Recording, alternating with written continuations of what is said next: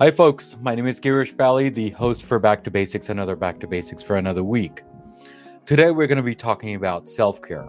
We're going to be talking about pillars. We're going to be talking about inner self care. Those are the words that we'll be using today. Oh, yeah, one more word too wellness. So, those are the words that we'll be using today on this episode. And it's quite amazing. I talked to her, I think I want to say a month ago maybe more. I'm not really sure now because I lost count. But there's one thing that I still agree from the last time I spoke with her and today. Amazing person, a great person to chat with, and definitely have a, a pizza with. And I'll tell you why, why why I say that. So, Julie, how are you? And thanks for coming to uh, Back to Basics. Uh, how are you? I'm I'm well. I'm well. Thank you so much for having me. Yeah, absolutely, absolutely, Julie. Thank you again for for coming here, and uh, it's definitely my honor. Uh, before we get into all the the words that I have mentioned earlier in the beginning of the show, what does back to basic mean to you? Hmm. I think it's really about kind of the nuts and bolts of different aspects and areas of life that you know usually it's small kind of meaningful pieces of information or nuggets of wisdom that can make a huge difference in our lives. And hmm. so I think finding out what those um, what those basic knowledge points or pieces of wisdom are and then putting them to action hmm. can um, can can really help us progress and evolve in so many different ways. Yeah, yeah, yeah. Julie, thank you, thank you again for for coming here. You know, I asked this question uh, to you when uh, on the calendar, and the answer that I got from you is an interesting forum for people to discuss and learn. Mm. And I think that's what you said. So uh, thank you again for explaining your definition of back to basics uh, on that. Absolutely. So, uh, Julie, so let me let me ask you this: the the book that you came out with, uh, can we talk about that if that's okay with you? Absolutely. Okay, so I'm going to ask this question. I usually ask this question to all my authors. Uh, did the title come first or did the storyline come first? Mm, that's a great question. I would say the storyline came 1st mm-hmm. Then I came up with the title, Inner Wealth, but I didn't come up with sort of the subtitle. Mm. And when I came up with that title, it's actually what drove me to start writing the book. So it was mm. like all of a sudden, this idea, this concept had a name. Mm. And that was what sort of inspired me to write the stories that I wrote. Mm. And um, and then the subtitle was the hard part that mm. um, how wellness heals, nurtures, and optimizes ultra successful people. Mm. Um, that you know that came sort of at the very end of the mm. whole process. Hmm. Yeah. So th- thank you again for explaining that because you know there's there's no right and wrong answer, Julie. I was just asking from a thought process because there's a lot of authors, they just go by the title and that's what it's going to be. And along the way, when they write the story, then the title kind of tweaks it and changes a little. So, uh, so your process is a little different. So thank you, thank you again, Julie, for explaining that. You know how? Let me step back a little how did you start this whole thing? I mean, why why inner wellness? Is it really that important nowadays, or when did you start this book? Yes. Well, I I really started the work of this book. Mm. Um, you know almost 30 years ago so mm. i um i started my career off as a as a clinical social worker and a psychotherapist and then i really recognized that there were wellness practices um you know mental practices, mindfulness based practices, physical practices, breathwork practices, um, practices around our relationships, um, practices around how we feed ourselves that make huge, meaningful differences in our mental health and well being. And so um, when I realized that, I really started working with extraordinary individuals, amazing organizations. Um, so my my business for many many years, which is now called Golden, um, we really help companies support their employees and their teams in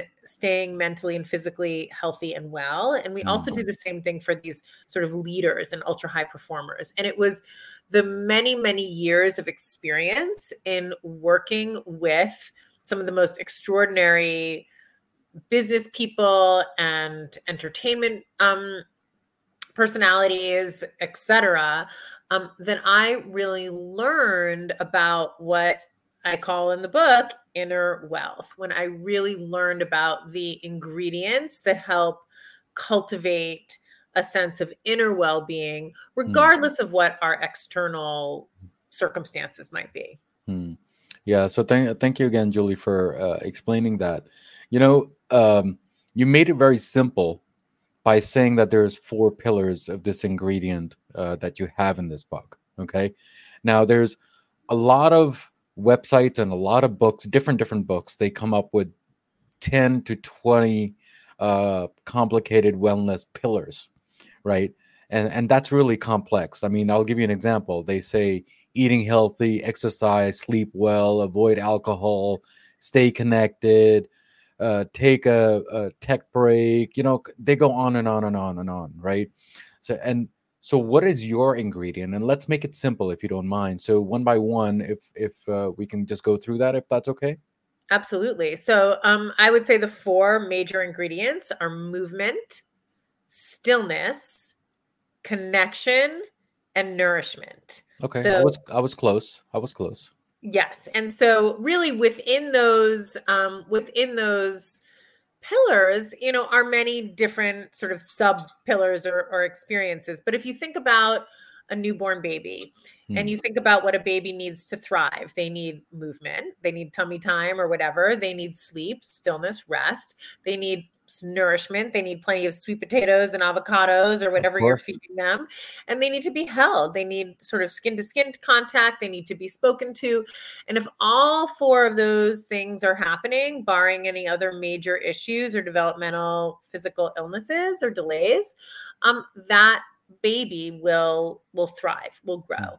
And mm-hmm. adults are really just big babies. And oftentimes as we get older, we forget about the importance of sleep or we forget about the importance of proper nourishment or we forget about how how vital connection is. And when you know when we start forgetting some of these pillars we're no different than a cranky baby who didn't sleep enough or mm. eat well. You know we start to function at sub optimized levels. We start to feel not as healthy or well. And so um so yeah, I like to keep it pretty simple because usually that enables people to kind of look at the landscape of their life and identify sort of where, you know, where their weakest links are, which pillars yeah. need the most support for them. But Julie, uh, uh, thank you, thank you again for explaining that. You know, and uh, you know, why is self care so important? I mean, is it because it's just too busy life and we tend to forget? I mean, or did COVID help us to stop down a little and step down a little and then understand where we are? Mm-hmm. Or what are your thoughts on that? I think it's it's it's so many things. It's so many reasons, but you know, certainly I would say COVID really highlighted for people the importance of taking care of our mental and physical health and well-being because so many people became incredibly challenged um, in those areas and many of our pre-existing coping strategies that maybe kept us in sort of what's called a window of tolerance for our stress mm-hmm. went away so for example if we would go out to eat or drinks with colleagues or friends on a regular basis or you know would go to um, go to see certain shows or do things like that and all eh, you know it, it sort of contributed to our mental health and well-being we mm. might not have even realized how much it contributed right. until it got taken away right.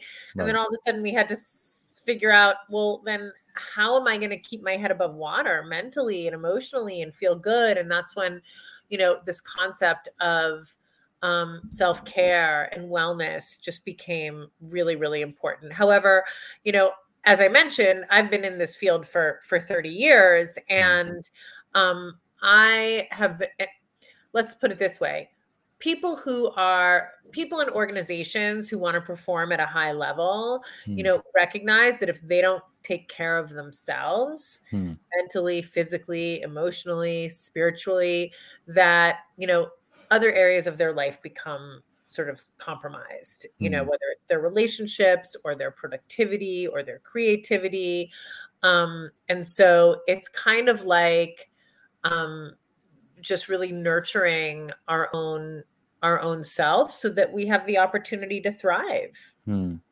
yeah so th- thank you again uh, by the way uh, julie for that you know this 30 years that you have spent your your life understanding the the psychoanalysis of people and how they understand so then you understand and then you wrote this book what are the top three and i know it's such a short list out of the 30 years but what are the really common questions that usually people they ask you?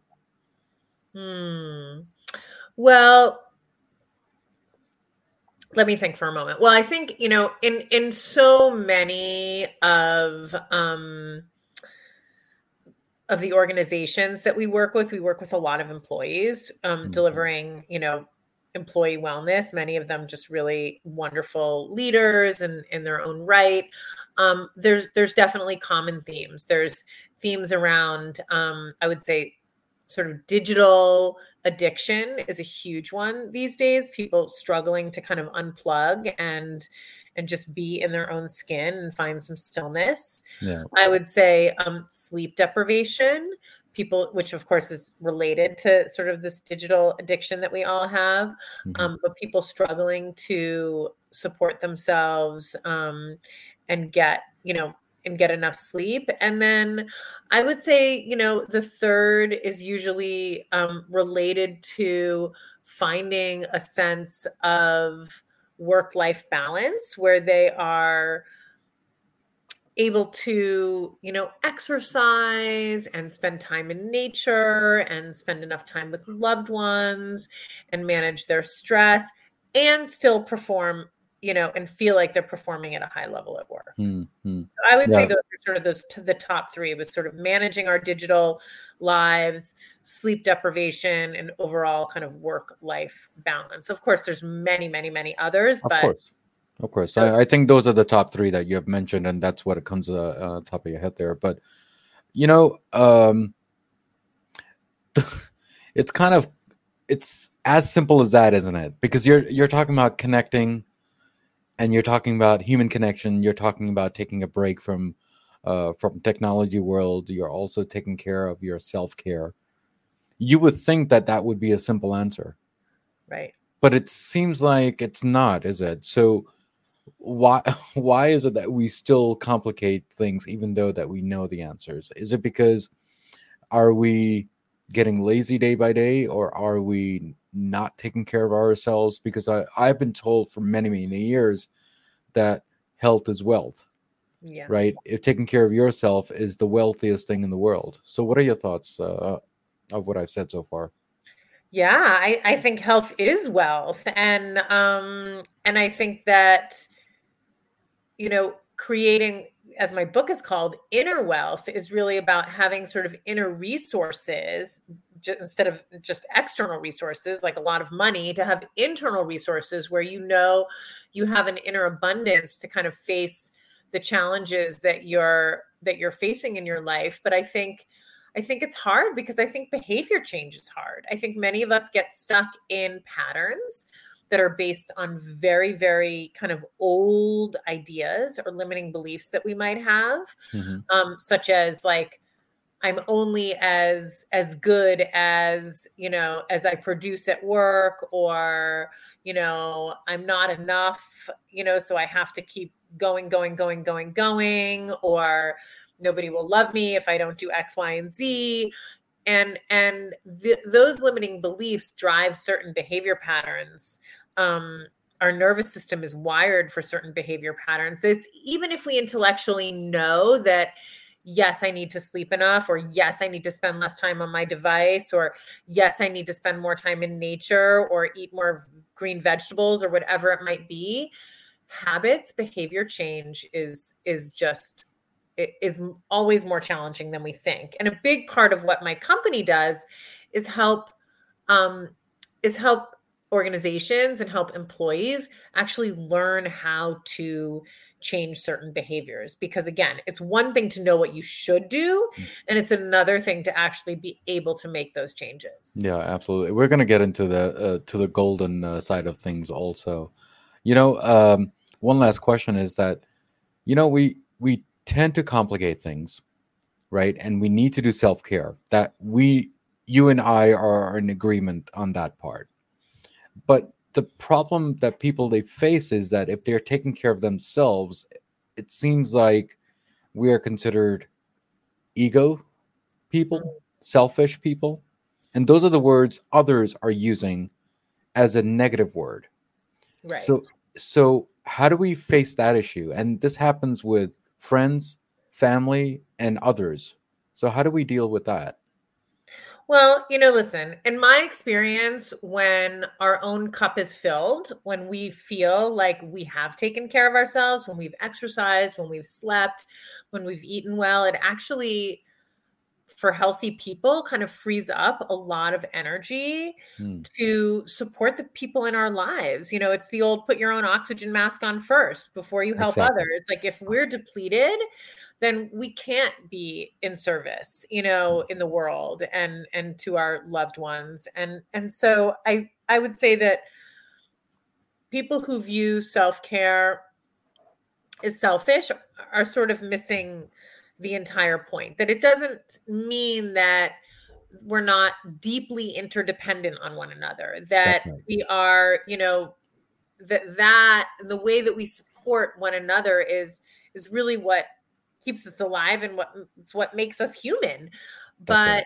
um but that when we are depleted we really can't participate in that interdependence in a way that you know is feeding others and and reinforcing our own you know well-being at the same time yeah yeah so thank thank you again julie for explaining that because it seems like there's a lot of people that i know that who's going through that process mm-hmm. and ha- how to get away from that negativity and take care of themselves and and I guess be the bad person. Does that does that make sense? Yeah. So so uh, it's a very very tough journey uh, that they're going through, but it is a journey that they're going through. So thank you again for Julie for explaining that. And as soon as this is released, I'll I'll uh, you know let them know about these things. So thank you again for that. You know, uh, Golden, how did that start? Because when I click on your name, you have this website, you have that website, and then your final destination is golden. Mm-hmm. So tell me, is that a journey or is that some changes going in your head that I think golden is the way to go? What are your thoughts on that? Golden has been really, um, you know, a project that I've been involved in since 2003. So um, it, originally it was called Namaste Wellness for many, many years. We changed the name because um, we felt that the word golden more accurately reflected where the business had evolved to hmm. um, most recently. But um, Golden has been a labor of love where we've delivered uh, wellness support to two two groups. We've done a ton of corporate wellness through the years. So, you know, we work with extraordinary organizations, helping them support employee well being and give their teams opportunities to um, have shared experiences and build relationships, to build healthy habits, to um, incorporate really science backed practices into their lives that will enhance employee productivity and you know on an organizational level drive um, recruitment and retention and culture and boost morale, et cetera. And the other thing that we've done for many, many years, which again is kind of what informs my book, is um, worked with high performing leaders, which is obviously mm. related to the work that we've done in organizations in um, cultivating their own inner wealth and their own, you know, sense of work life balance and um, the ability to thrive so that they can stand up as a caring leader right. and a healthy human being. And so um, Golden is um, an ever evolving, just wonderful business that really supports so many people.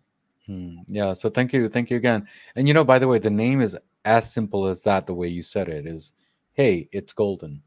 That's you know, and, and, that's as simple as that. And uh, uh, thank you again because I think you're right. Maybe the wellness word, maybe they don't like, maybe they need some other word. And I think your uh, mission kind of changed a little, uh, uh, or has it been the same?